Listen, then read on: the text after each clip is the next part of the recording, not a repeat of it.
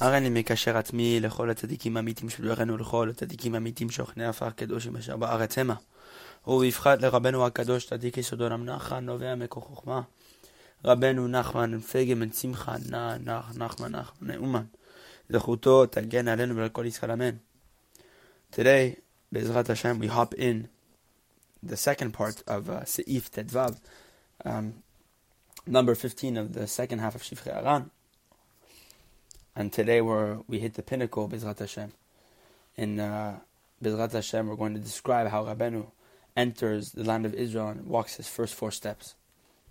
So last podcast we discussed how Rabenu, before he entered the land, or as he was trying to enter the land, and they stopped in uh, in Yafa, in uh, in Jaffa, he wanted to leave with the sage, the Sephardic sage, who was uh, um, who was supposed to leave and travel to Yerushalayim, and he, he had made a pact with this sage. And uh, as Rabbeinu was on the border trying to enter through the basically the border control, they the Turks did not let Rabbeinu enter because of his foreign uh, um, his foreign look, long peyot, and the different um, figure that he had. They thought he was a French spy, and they sent him back aboard. Rabbeinu now is back on the ship with the captain, and uh, that's where we left off.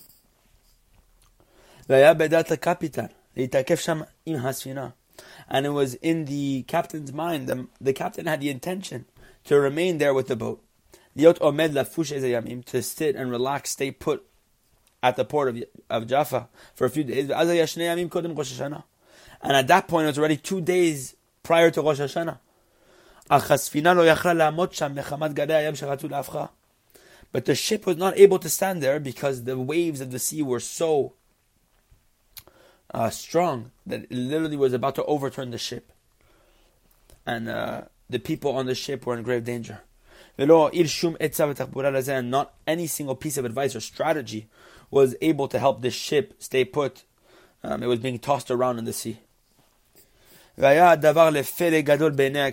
this was a very strange and awesome, or let's say wondrous manner, uh, matter in the eyes of the captain. And he asked about this and he inquired, who is this about? What's going on?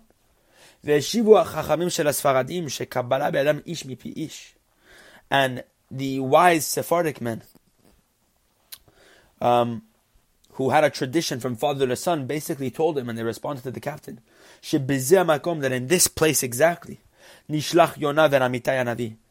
That is exactly the place where Yonah, the prophet Yonah ben Amittai, was thrown into the sea and cast in the sea and swallowed by this big fish.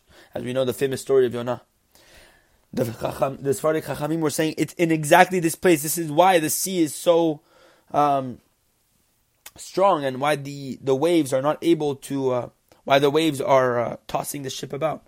Because it's exactly in this place where Yonah was tossed from the sea, uh, from the boat into the sea, sorry. And the boat could not rest there that night. They were, they were forced to move with the boat from that place. And they went from there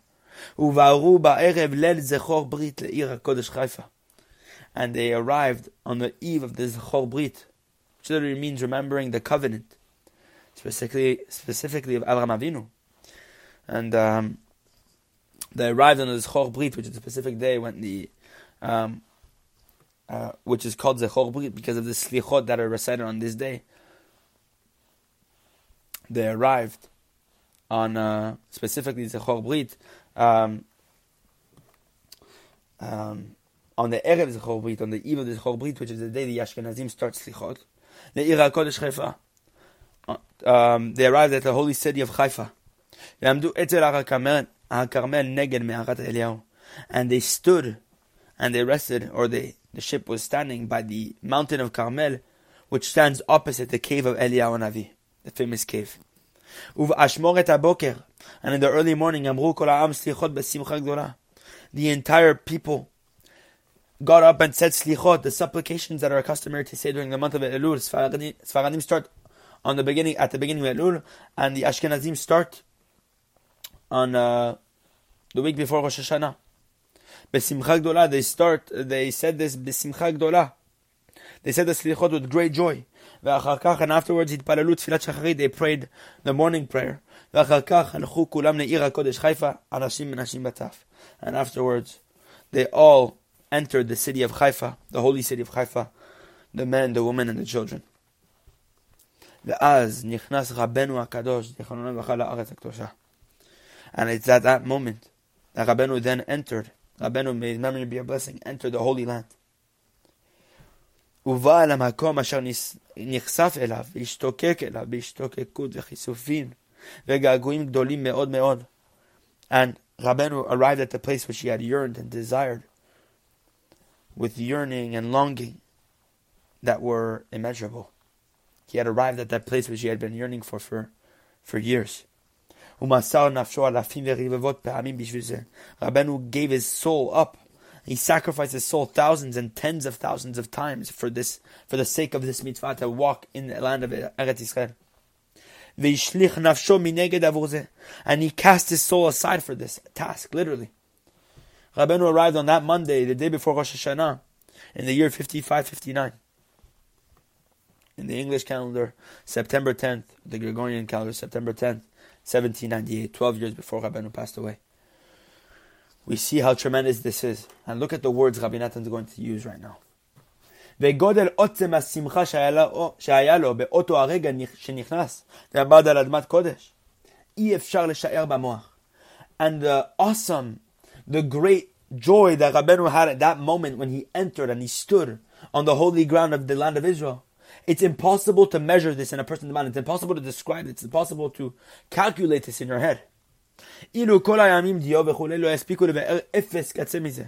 all the seas were ink, it wouldn't be enough to describe this in the least. It wouldn't be enough to describe this act, this this attainment in the smallest degree. It wouldn't be able to describe even the smallest drop of what Rabbeinu was doing here. Because immediately, after walking four steps in the land of Israel, he had attained what he had wanted to attain. Ki amar. He attained what he attained. Ki because said like this. The second Rabbeinu walked four cubits in the land of Israel. He immediately accomplished what he had wanted to attain. Imagine, Rabbeinu said, There are thousands of reasons for me why I want to go to Eretz Israel. Rabbeinu brought thousands of Rabbeinu had thousands of reasons to enter the land of Israel. We know that when the tzaddik I met wants to go to the land of Israel, imagine the Baal Tov could not even enter. The Yetzer was so big. So we see all the obstacles Rabbeinu had to go through. Rabbeinu was supposed to die in Istanbul, in uh, Istanbul. He was supposed to die in this, in this place. And what's funny, that Rabbeinu what? He breaks all the obstacles and he lands in Israel. And after four steps, he says, I've attained what I wanted to attain. We see that all the sacrifice is what's really the thing that counts because that's what Rabbeinu allows. That's what allows Rabbeinu to attain anything. It's what allows all of us to attain what we need to attain. What really matters in the eyes of Hashem is how much we're willing to break the obstacles, how much we're willing to fight for the task of holiness. Because when we're there, when we arrive at the task, the task is that's it. You know, you arrive at it. Rabbeinu arrived at the task that he wanted to attain things that we can't even imagine with the mind. Perceptions that we can't even begin to understand. Rabbeinu said that he had attained the highest levels of, of tzaddik. He had, he had attained the highest level that any person had reached the second he stepped in Eretz Israel. Can you imagine what we're talking about? Just in four steps. And yet here we are talking about this inyan. And uh, it's something very special. That the main thing Rabbeinu was telling us is to break all the obstacles. This is what Rabbi Natan saying that Rabbeinu literally cast his soul aside to be able to accomplish this, to walk four cubits in the land of Israel. And uh, that's the main thing. It's the effort one puts in to be able to accomplish a holy task. So that's the blessing Bezrat Hashem, Rabbeinu, Rabbi Natan are giving us. That we should be able to finish off the task, not to give up um, whenever we see obstacles. Because a lot of people will think that when we arrive at obstacles, whenever we're encountered with all these obstructions, that we should retreat, and that maybe we think it's a sign from God telling us not to do it. Maybe it's too dangerous, this, that, but no. Rabbeinu teaches us in many different lessons. Lesson 66 of the Likutei Moharan that the obstacles are only there to increase the yearning. And that's what Rabbi Natan is saying, that Rabbeinu came to the place which he had yearned and desired with yearning that is so big. We can't even describe this yearning. The yearning is the highest faculty within a person, within a Jew. It's the keter, it's the crown of everything. To, to desire, to yearn for something. You can't even describe by yearning. It's something deep within a person's heart. You can't describe to this. Uh, you can't describe this to any anybody else. It's to each and every person the way he feels it. But there is nothing blocking us from yearning for the holy things that we should want to attain. We should all yearn to become tzaddikim. We should all yearn to attain holy acts. We should all yearn to travel to the true tzaddik. We should all yearn to travel to Eretz Yisrael, to attain great perception, to serve Hashem with simplicity. This is the main thing. And that's what Rabbeinu attained, and this is why Rabbeinu attained what he did.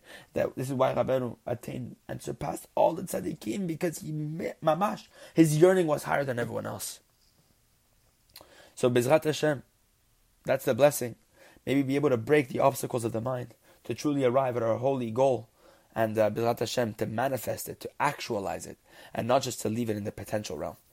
And uh, that's it for today. Bezrat Hashem will continue with Rabenu and how Rabenu enters the land of Israel and how his entire journey in the land of Israel takes place.